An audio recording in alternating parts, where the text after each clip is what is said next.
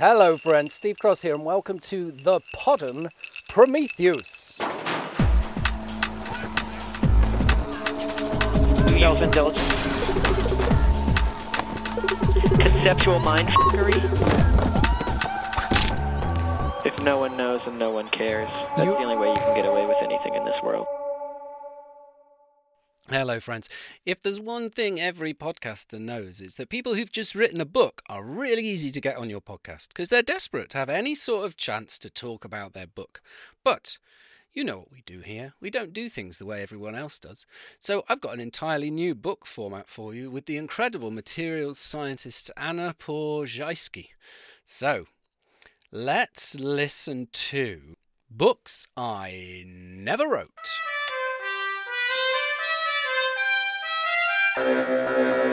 Hello, everybody. Welcome to Books I Never Wrote. Uh, my name's Steve Cross. Today, we're joined by the wonderful Anna Ploszajski to talk about not the book she has wrote, but another book that a robot has wrote based on her work. Anna, hello. Hello. Um, who are you? Can you tell our list, fill our listeners in a, a bit about you and your your life story? Maybe don't give us the full biography because I know they have to buy the book for that. They do indeed. So I'm a non-robot science writer. I'm a human person who um, writes stories about science. My background is materials science, and I've spent the last three years writing a book called Handmade: A Scientist's Search for Meaning Through Making. It's all telling stories about materials, telling stories about my life, telling stories about the intersections between the world of craft and the world of materials science. Um, and it was really an exercise on what would happen if we wrote a popular science book that isn't aimed at normal popular science audiences, i.e., What? Do you mean mid, middle-aged white guys with science degrees? Indeed. I, What would happen if we I, wrote a book? I am that demographic, and I don't exactly. read popular science books. Well, e- well, now, yeah, um, exactly. but we're not. We're, as ever, though, we're we're not here to talk about your book. We're here to talk about an entirely new version of your book, uh, written by an artificial intelligence. And um, what's very kind is that you've agreed to record a couple of chapters of this for our audience to listen to. So the way that we've generated these chapters is I feed the AI, and the AI I've been using is called uh, InferKit. If you go to inferkit.com, um, I feed it the first sentence and a couple of words um, of a chapter of Anna's book, and then it fills in what it thinks Anna should have written. To give you an idea of how good it is at generating text that sounds like it's probably about right, I just fed it the phrase, Hi, Anna, how are things? And it continued with, Your friend had a great idea, and I agree with it. I'm going to spread the word to my friends who are parents to take a weekend at the park and do homework together with their kids. That's pretty good advice that it's is good un- advice. it's un- unlikely advice for uh, i mean do you know a lot about kids and homework? No, I would say no. i fed it the first words of your chapter glass and those words read my phone alarm spooks me from fitful slumber and for a moment i can't remember where i am. Groggily and that's the amount that i fed it. And it produced this which you've kindly read for us in your very best audiobook voice. Chapter 1 My phone alarm spooks me from fitful slumber, and for a moment I can't remember where I am. Groggily, I rub the sleep from my eyes. All around me, the familiar sights of the station are sparkling with lights the fog of orange gas, the red metal steps, the flickering white fluorescent lights. The station, where two men were killed on the night of February the 9th, 2014, I'm running to pick up a relative at Union Station. She'd flown in that morning from Seattle, and she's run from the train to the gate where I meet her. Her hair is a little wispy, but otherwise her face is shiny with sleep. Her flight had landed at 4:52 p.m., and I take her back to my apartment to meet my husband, who's on his way home. At 11:15 p.m., I finally crawl into bed. I am worn out and tense, anticipating what will be a sleepless night. But even as I lay in bed, my brain is racing with thoughts. I picture the gun. I replay the last minutes of Scott's life like a horror film of his hands balled into fists, his eyes glassy, his jaws clenched. I can't shake the feeling that he saw me in his last moments. Last time DC police shot a mentally ill person. For weeks, I will replay Scott's death again and again.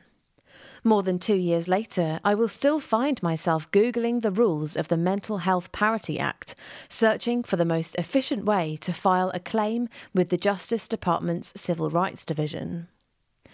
Because of my encounter, I know that it is my right to a full investigation. I hope that if I share my story, the officer will face appropriate discipline. On March the 20th, I will get a letter from the Justice Department. The response from the department says it doesn't have enough information to make a determination on whether it will investigate. A week later, the head of the DC Police Union will tell a reporter that the DC Police acted appropriately and that Scott did have his hand on his gun, and that is where the dispute was. The police narrative, which was not questioned by the police department's internal affairs division, was only questioned by the DC medical examiner, who ruled the shooting justified.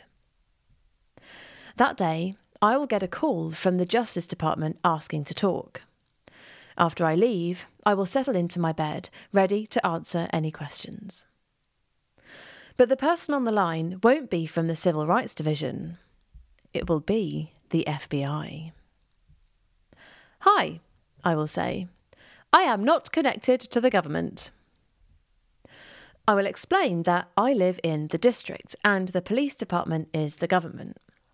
I will admit that I'm nervous. I will say I understand it's hard for the FBI to investigate a police shooting, even when the victim is not involved in a crime. But I will also say that I believe my interaction with Scott Williams was unjustified. I will say that he was armed and may have been acting in a threatening manner. I will say that he should have been in a hospital receiving psychiatric treatment. I will say that the police may have made an administrative error. They did not have Scott arrested, but they did have him committed to a hospital, and for that reason, they were allowed to kill him. On May the 1st, 2014, the medical examiner's report will come back. According to the report, Scott was not intoxicated or under the influence of drugs or alcohol the night of February the 9th. There was no alcohol in his blood, no cocaine, no meth. The autopsy states that there was a small amount of heroin in his system, but the report also indicates that Scott had been given a prescription drug for insomnia three days before he was shot. The medical examiner ruled the death a suicide, which was not at all surprising. That is the line the police department has been pushing for the past two years. But the autopsy says Scott committed suicide by self inflicted gunshot wound to the head with a 9mm handgun. This is a clarification that I thought the government would have already taken, a reminder that the first time I got a letter from the Justice Department, they didn't do anything. I sat with Scott in a park in the suburbs of Washington. He had been released from a psychiatric hospital after a series of suicide attempts. When we met, I wasn't sure what to expect. This man had been locked away for years when he needed help the most. As he lay in the grass, I held his hand and his shoulders shook. He cried out and held his head. I told him that he had a choice. He could die at home in a locked room with the television turned off, or he could die in a park in the company of a complete stranger. I said this was his decision, not mine. I wasn't sure what to say next, and I was scared to speak. A dozen thoughts raced through my mind, every one of them hostile. I could tell him to kill himself, or I could apologise for his past, or I could just stand there and listen. I said nothing. In the end, Scott threw away the gun and took his own life. He was found by police the next day. Weeks after his death, the DC Police Department acknowledged its failure.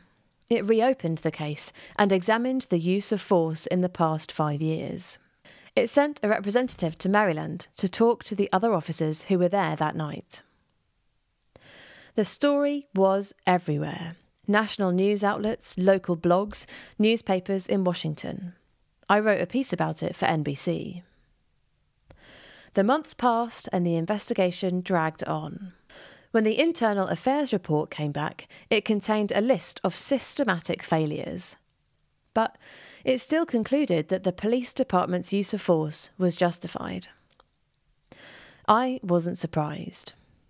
When Scott's story was still front page news, the police chief and mayor claimed there had been an error. Now, it was clear that they knew.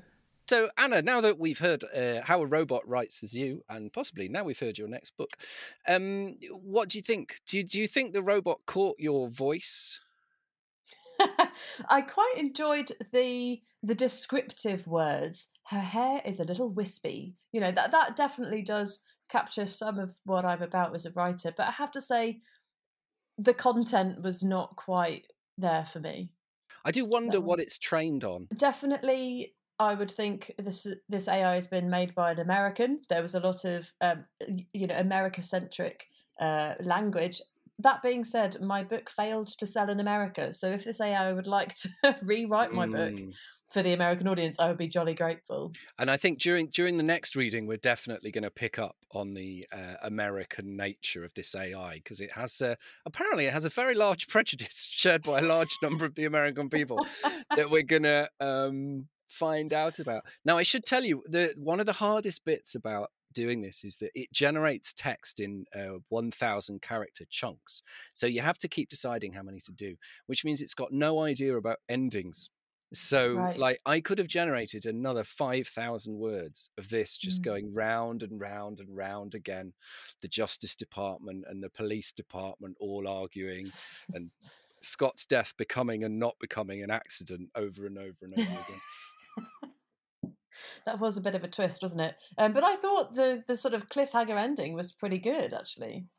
oh that was me i cut a few words off the end Oh, because what it what it then has is and then the because it's used up the thousand characters. So with Right. both of these, I did cut the hanging words off the end because if it didn't complete a whole sentence, I thought it's going to sound very unprofesh on your recording. mm, mm, a real cliffhanger. That was that was really uh, important to me. One of the things that I think I have to do after we record this is go and Google and see whether any of this is real. You know, what did it just feed its you know create enough words that that triggered a specific article that it's learned and then just Mm. regurgitate that article um i mean that would be very disappointing if all it does is randomly find a chunk of existing text and slap it after your sentence Yeah, I'm interested in what text it learned how to write from, um, because it's obviously set in the modern day. You know, the Yep. the murder occurred on the 9th of February 2014. Um, that those are some those are obviously choices that it has made, but I wonder what what inputs influence those choices. Yeah, and it's interesting because I can tell it different things. So I can tell it, I want you to write fiction, or I want you to write a blog, or I want you to write news. I didn't tell it everything, anything. So the whole idea of this being narrative, it picked up just from your first sentence. It's clearly enough to Mm. establish this is a first person narrative. So it got yeah, that. It didn't, I don't think, mention glass at any point no, it didn't. which was a bit sad. That's the the main the the test we were really setting it is from this one sentence about waking up. Can you tell that this is a text about glass? The nice thing is the world's not so deterministic that it could. If it had actually, I mean, the other thing is we know this wasn't trained on your book because it Mm. would have just regurgitated chapter one of your book. Mm. Surely that that's the perfect answer for an AI in this situation. I mean, it's been edited enough times that it is essentially just like an iterative loop on itself by the, these days. Um, but the, the tenses I thought was really uh, confusing to me as I read it through. Um, obviously, the it starts in the sort of present tense. I can't remember where I Yeah. am, and then and then we're in sort of um, we- stay in the present tense, and then we go into this sort of dream-like state where we, Yes. it says, "For weeks I will replay Scott's death again and again," and then we're in this. More than two years later, I will, I will do this. That day, I will get a call. it has these weird things that feel like almost directions for a script. Like now let's flip all the way back to the last time the DC police shot a mentally ill person. Yeah, It's yeah, um, exactly. It's awkward. I have to say, my favourite bit of the whole thing is the. Uh, but the person on the line won't be from the Civil Rights Division. It will be the FBI. Hi, I will say, I am not connected to the government. so good.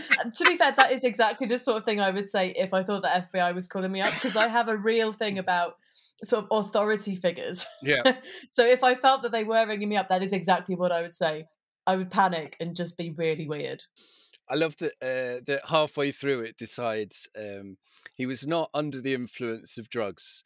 Um, there was no alcohol in his blood, no cocaine, no meth, but there was heroin. yeah, well, what listeners won't be able to see is that that heroin reveal is on a different paragraph. yeah, yeah, yeah, yeah. yeah. It's so good. There's no drugs. I mean, apart from heroin. Which is, I mean, that's very much like, you know, me telling a story after a couple of pints. Oh no, I forgot there was. it Yes. does read a bit like that, yeah. I tried to put those paragraph pauses in my rendition. Is that the sort of thing you learn to do as a professional audiobook reader? You don't get any training as a professional What? audiobook reader. They literally just put you in a room and tell you to start reading. Yeah. Oh dear. Do you have to redo it with notes like uh like when you write? Yeah, so you have you're reading it in a in a tiny room on your own and then there's a producer in your ears. So as you're reading, occasionally they'll interrupt you and say, "Oh, can you just say that bit again?" or "Oh, you said that word wrong." Um, and then they Oh, make you redo that. I thought the most boring w- job in the world would be reading audiobooks, but it's not. It's sitting listening to somebody reading audiobooks and pointing out when it's going wrong. So it's an incredible operation. So there's me in the room reading the book, and then there's the producer behind that reading along and and correcting. Behind the producer in real time, there is an editor editing as we read, so that the whole thing gets produced as I'm reading it, basically. Cool. I've just Mm. noticed that Scott shoots himself in the head just after he's thrown away his gun. He does, yeah. That Yeah. that is a plot hole. Yeah, I think they might need an editor to rearrange some of that. Definitely, yeah. I'm not sure about some of the timelines as well. Well, that, this is, you know, it's a first draft. First draft of everything is not Mm. very good. I'm trying to swear less on this show.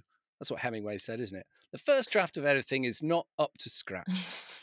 I tell you what would be really interesting is if we took this and actually submitted it to a publisher um, as the first draft, you know, as the sample chapter, and said, you know, what do you think? I think we could tidy it up, and then that's your second book p- proposal written, isn't it? What's what's the second book going to be about? Oh, well, the second book was going to be about the end of life of materials, which does tie in nicely to Scott's story. Um, but I started writing the proposal and then I got extremely bored of it immediately. So um, the second book is actually probably going to be more like fiction rather than non-fiction. What I might do then is generate a, a chapter of the uh, end of materials book, slap it in the show notes for the listeners. Let's do Um, it. So I also fed uh, InferKit the beginning of chapter three, and this is where InferKit really, I think, it lost its way in a big, big, big way. We fed, I fed it the words. It was the summer of 2011, and I was being driven through the Nevada desert by a 50-year-old French lorry driver called Lupo. The air temperature was. That was where I left it, right? And I walked away, and I said, "InferKit, do your thing." And what it did, now trigger warning for all French lorry drivers. if you're a French Yes. lorry driver, you might want to stop listening now. And this is what it did, read by Anna in your very best audiobook voice.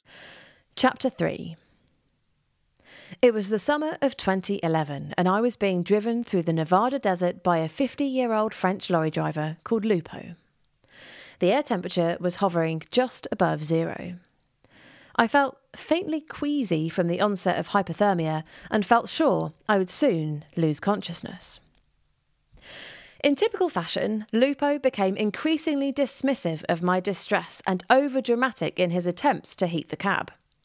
It was already evening, and, without warning, he would switch off the aircon and light a small fire in a large metal box under the rear seats. As my body went into a vicious, near hypothermic shock, I would reach up frantically to pull on the hem of his neck warmer as he puffed through the plumes of smoke.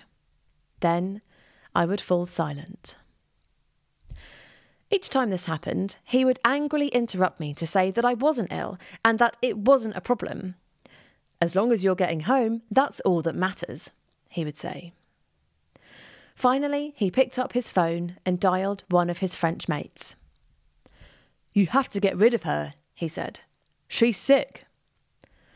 Of course, he didn't know that I wasn't actually sick.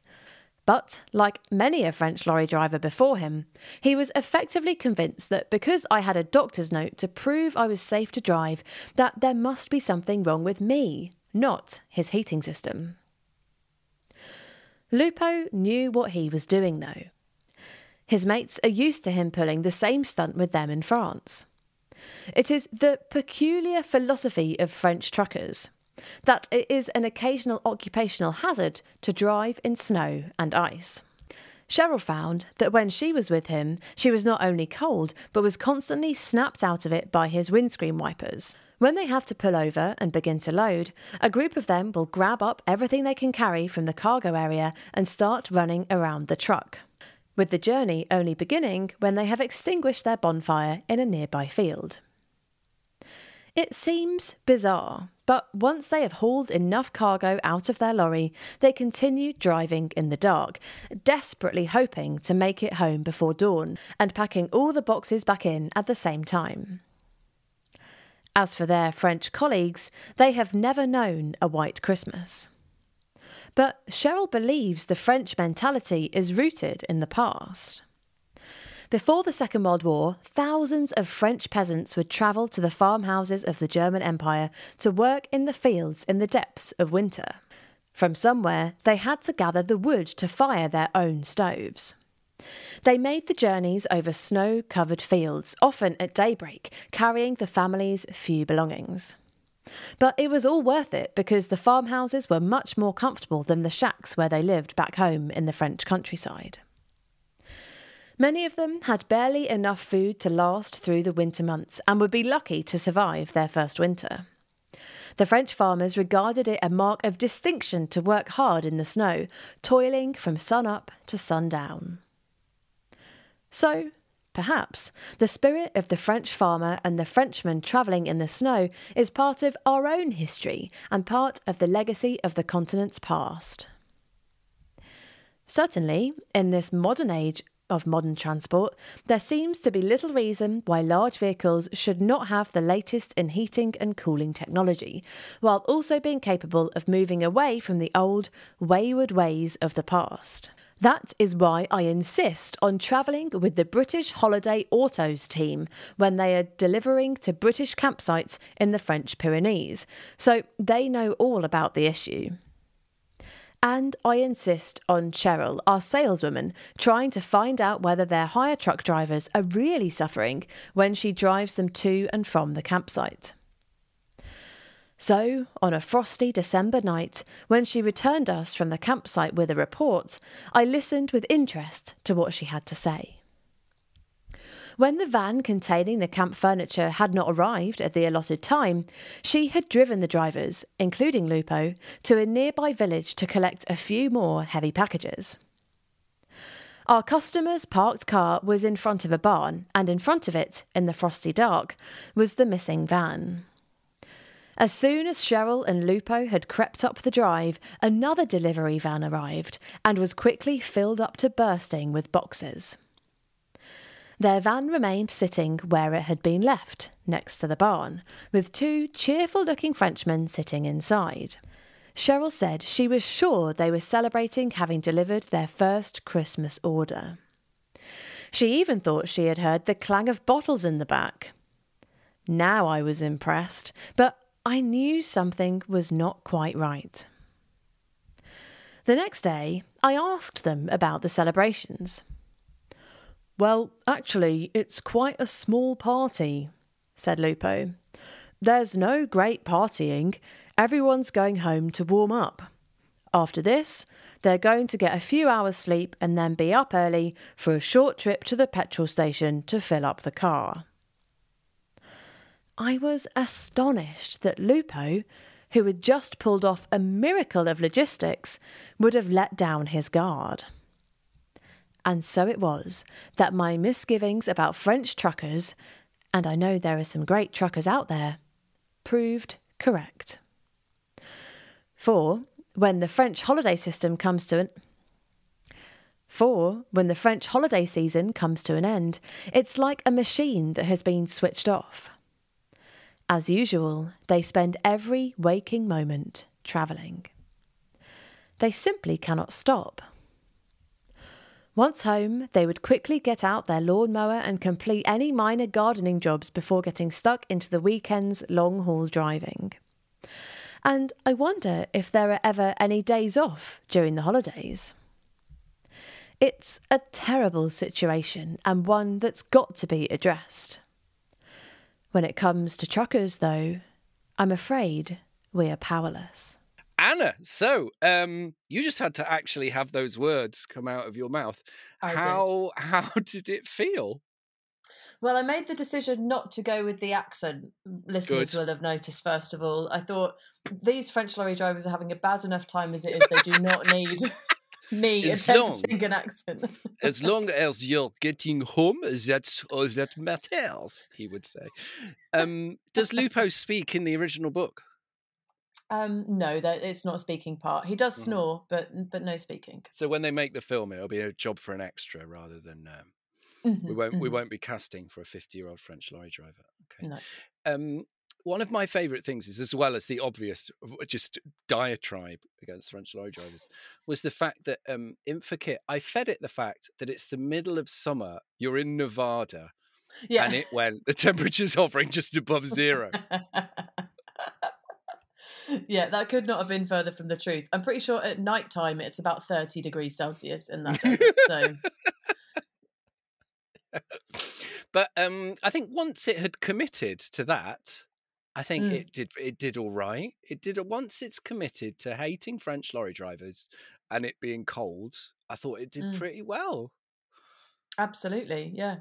Yeah, no, I agree. Um, I enjoyed a lot of the the the details, like Lupo's the hem of Lupo's neck warmer Yes. was particularly nice. Really, really painted a lovely picture of who Lupo is and how prepared he is for these types of adventures.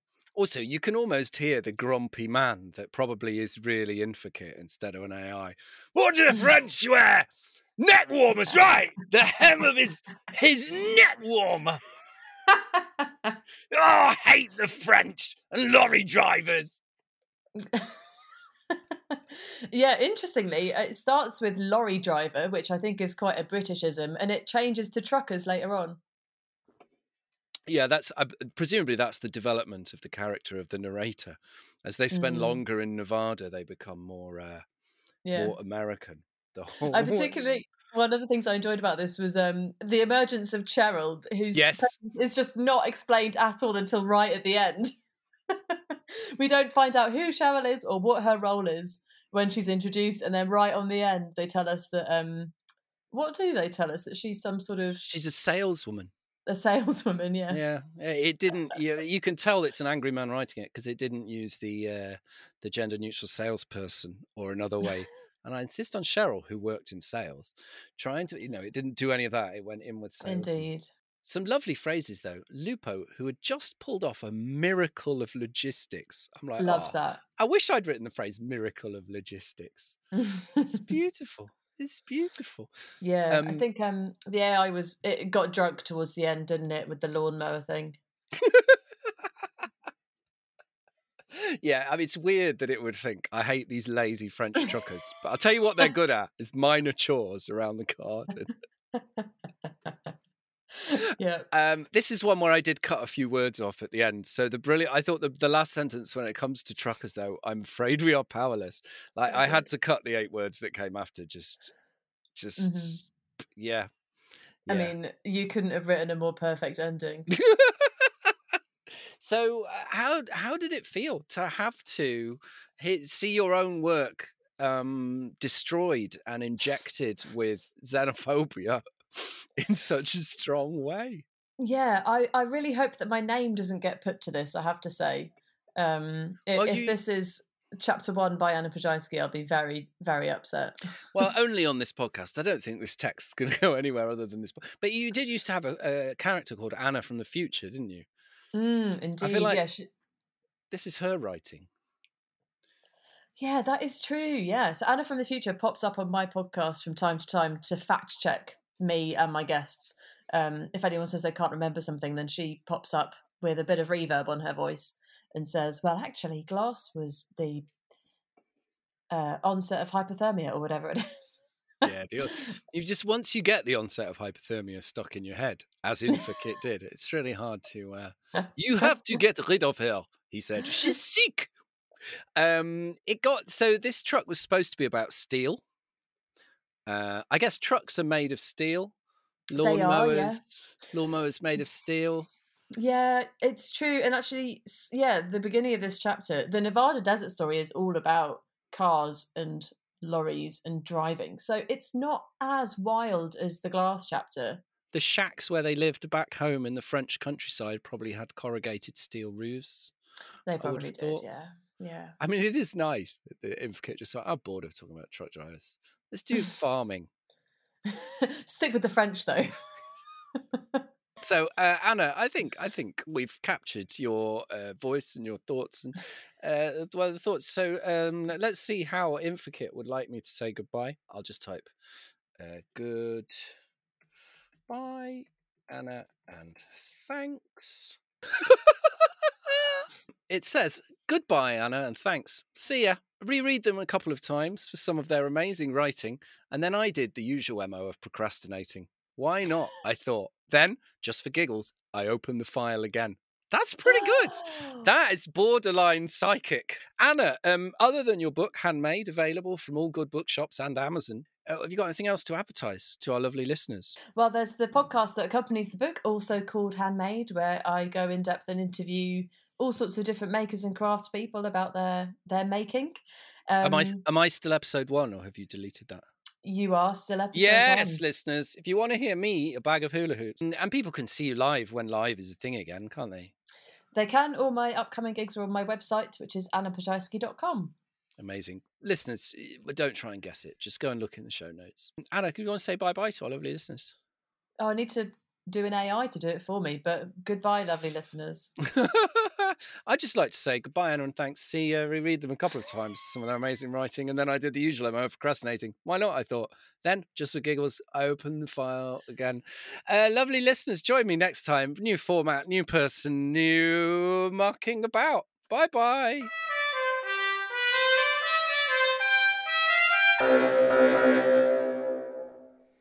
Friends, I hope you enjoyed books. I never wrote some fantastic news. I did take the subject of Anna's potential next book, um, The End of Life of Materials. I typed a few words into InferKit, and InferKit generated an entire chapter for Anna. And Anna, foolishly, has agreed to read it. So here we have a potential chapter one for what happens to materials when you've finished with them.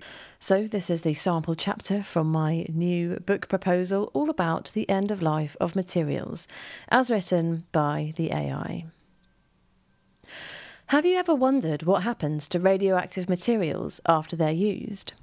Well, here's your chance to find out. Find out how radioisotopes decay and what happens to other dangerous wastes when left behind. Before you read about the museum, I must tell you that when I went inside, there was some music playing, and I thought it was good. I also noticed that while I was in the room, all the other students were reading some kind of text. After reading the text, I turned to one of the people reading the text and asked him if the music was annoying him, but he responded to me saying it was fine. He also said that the man reading the text was his boss and he just acted like it. What I heard from this person was that he was an exorcist. On the second floor, we were introduced to some radioactive material that can be used to create some cool toys. I'll tell you more about it later on. I will also tell you that some people are interested in paranormal things, such as spirits, monsters, ghosts, etc. They took some books, and some of them were prepared for readings. Some other students were playing with the materials we were given. Next, we headed to the basement, where we learned how to exorcise. We were given different materials to use and went into an area where it is cold and it's dark. I took some pictures, and the next thing I remember, I was lying on a metal table and some men in suits were putting tape over my mouth. I was scared and wanted to say something, but it was hard to speak. What happened next was that I saw a film of a woman who was with her child. She was forced to live in a shack because her husband wanted her to be with her cousin. After that, I woke up with the same guy next to me. He had tears on his eyes and he looked sad. Fuck. I asked him why he was crying, and he said he was sad because it reminded him of his wife who had passed away. I noticed that he was wearing an electronic wristwatch, and when I looked at it, it was broken. He then explained to me that the watch had only costed him $50. He explained that he had spent that money to buy this wristwatch that he could not use. I really feel for him, and I told him that I was really sad to see him like this. He told me not to worry because he has dreams like that all the time. The other student in the room said to me that this guy just lost his wife a few days ago. We had been friends, but after that we lost touch. I hope this note is on time and that it reaches you on time. I have been trying to call you since Friday, but I am unable to do so. I know it's a hassle, but if you could give me your number. That was Anna's real book. I'm never giving Anna my number. Thanks for joining me on the pod and Prometheus this week. We'll be back next week with more absolute nonsense as ever. This episode has been written and everythinged by me, Steve Cross.